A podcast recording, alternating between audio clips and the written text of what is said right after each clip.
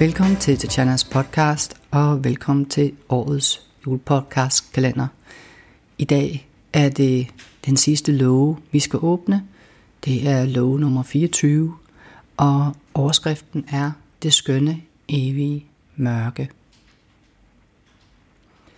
Som barn var jeg gennemsigtig og ønskede ikke at være her.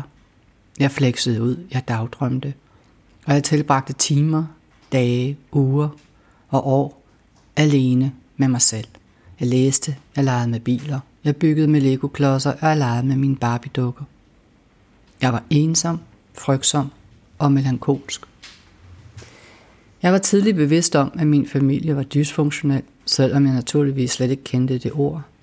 Og at tiden, indtil jeg kunne komme væk hjemmefra, blot skulle udholdes. Jeg dukkede mig, jeg holdt vejret meget af tiden, og jeg ventede.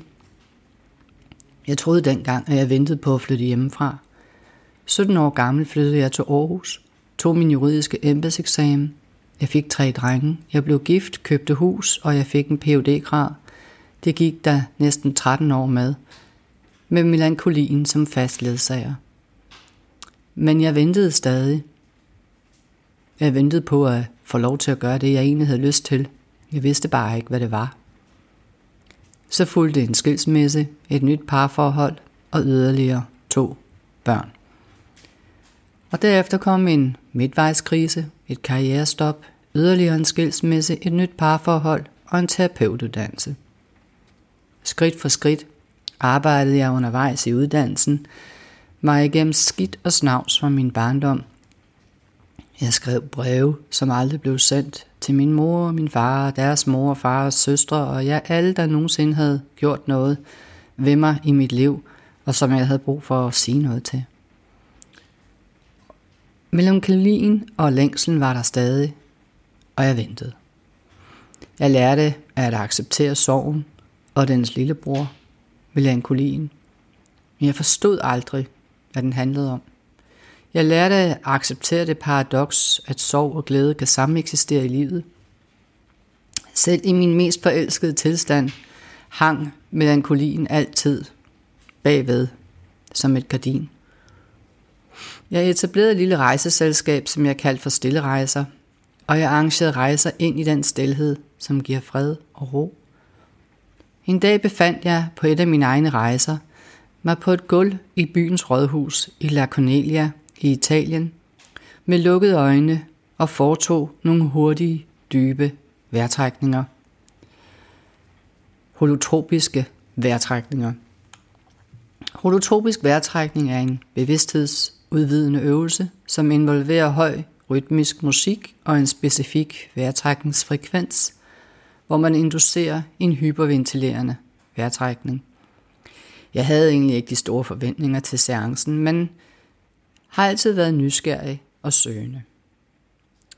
I seancen oplever man to bevidsthedsspor. Det svarer lidt til at drømme i vågen tilstand.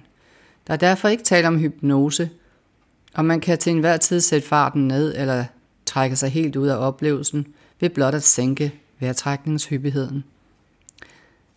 Der sker heller aldrig noget, bevidstheden ikke er klar til at opleve.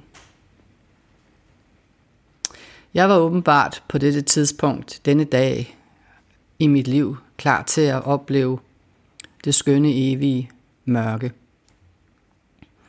Det kan være, at det var det sorte hul i universet, hvorfra vi alle stammer fra. Først dansede jeg trancedans rundt om et bål, sammen med nogle andre i baskørter med sorte fjer i sådan en, et hovedornament.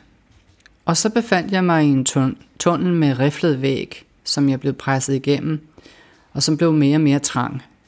Min krop krampede op i en bro, og armene blev helt af sig selv ført op over hovedet. Jeg oplevede min egen fødsel, og da jeg kom ud, blev jeg mødt af det mørkeste og mest afvisende blik fra min mor, og en lille lyshåret pige med meget stærke briller, som stak sit hoved helt ned til mig. Jeg ville væk, og jeg forsvandt i seancen øjeblikkeligt op i en DNA-lignende sølvsnor, som førte mig op og op og op og langt ud i universet. Rejsen tog meget lang tid. Derude lå jeg og dinglede frit rundt i et uendeligt, smukt og evigt mørke. Fuldstændig vægtløs og svævende. Og for første gang i mit liv oplevede jeg en uendelig dyb og helt gennemtrængende følelse af glæde. Der var intet andet end glæde og kærlighed. Og melankolien var for første gang i mit 49-årige liv helt væk. Efter noget tid i svævende tilstand meldte en kedsomhed sig, og en energi, en intention brød frem indeni. Og fra kun at svæve, satte jeg mig selv i bevægelse og nærmede mig efter noget tid en stor og smukt skinnende gylden pyramide. Jeg svagede et par gange rundt om den i søgen efter en åbning. Og pludselig gik det op for mig, at jeg kunne smelte ind igennem væggene. At der ikke som på jorden var denne oplevelse af adskilthed, men at alting var forbundet. Og derfor også gennemtrængelig. Jeg satte mig midt i pyramiden med benene over kors, bredte mine arme ud og lod gyldne stråler fra pyramidens væg strømme ned til mine hænder og videre ind i min krop og ind i mit hjerte. Jeg vil gerne være blevet derop, men musikken blev afbrudt, og jeg kom ned igen. Modstræbende. Den dag blev mit liv på jorden afklaret, og da vi deltagere delte oplevelser, gik det op for mig, at længslen og melankolien for første gang i mit liv var væk. For jeg vidste nu, hvad det handlede om. Jeg havde fundet kilden. Uden nogen bevidst beslutning oplevede jeg, at min evige venten var slut. For jeg vidste nu, hvad det var, jeg havde ventet på. Jeg havde med en melankolsk længsel ventet på, at livet var slut. Så jeg kunne komme tilbage til det der vidunderlige sted, fyldt med glæde, i det uendelige, skønne og vægtløse mørke. Da det viste sig for mig, var det meget lettere at være i livet. Og jeg blev fyldt med et meget stærkt ønske om at gøre noget ved det liv, jeg har, mens jeg har det. Jeg besluttede, at jeg selv måtte gøre det, der skulle til, for at gøre mit liv på jorden glædesfyldt og meningsfyldt. Det ville aldrig ske ved at vente på at få lov. Det kunne kun ske gennem mig selv og med min egen livskraft. Denne podcast har handlet om netop det. Hvordan jeg fik vendt mit liv om, hvordan jeg fik glæden ind i mit liv, og hvordan jeg fik det gjort meningsfyldt, og hvordan du kan gøre det samme, hvis du vil. Glæde er i virkeligheden en tilstand af nærvær, hvor vi registrerer og accepterer alt det, som er i og omkring os. Skyerne, solnedgangen, træerne, menneskene, og samtidig forlader vores krop. Følger bladene, som vivler rundt på græsset, og kigger på barnet, som leger i sandet. Sanser den elskede, som lægger armene om dig, og giver dig en følelse af at være fri af din egen krops begrænsninger, og smelte sammen med hinanden for en stund. Glæden er det flow, du mærker, når du optager noget, når du dyrker en sport, når du maler et billede, når du hører eller spiller et stykke musik, og for en stund forlader din krop. Kunsten er at huske at registrere livet uden for dig. Giv det tilstrækkelig opmærksomhed. Du er der, hvor din opmærksomhed er.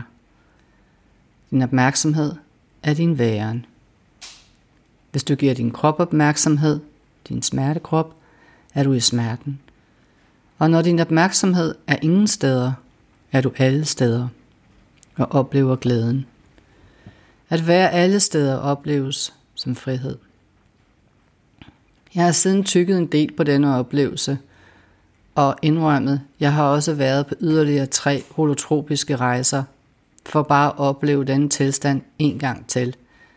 Men oplevelserne har hver gang været helt anderledes. Jeg er dybt taknemmelig over, at jeg fik den ene erfaring, som helt ændrede min måde at være i livet på. Vær velsignet. Farvel.